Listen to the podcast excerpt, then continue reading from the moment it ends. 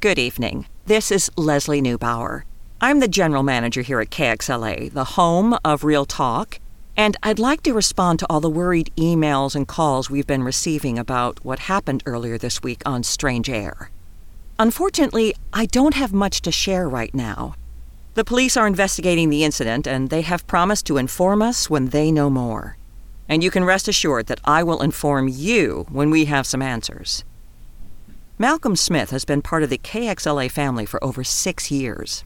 Everyone here is worried sick about Malcolm, and we are in touch with his family. They have asked me to express their gratitude for your well wishes.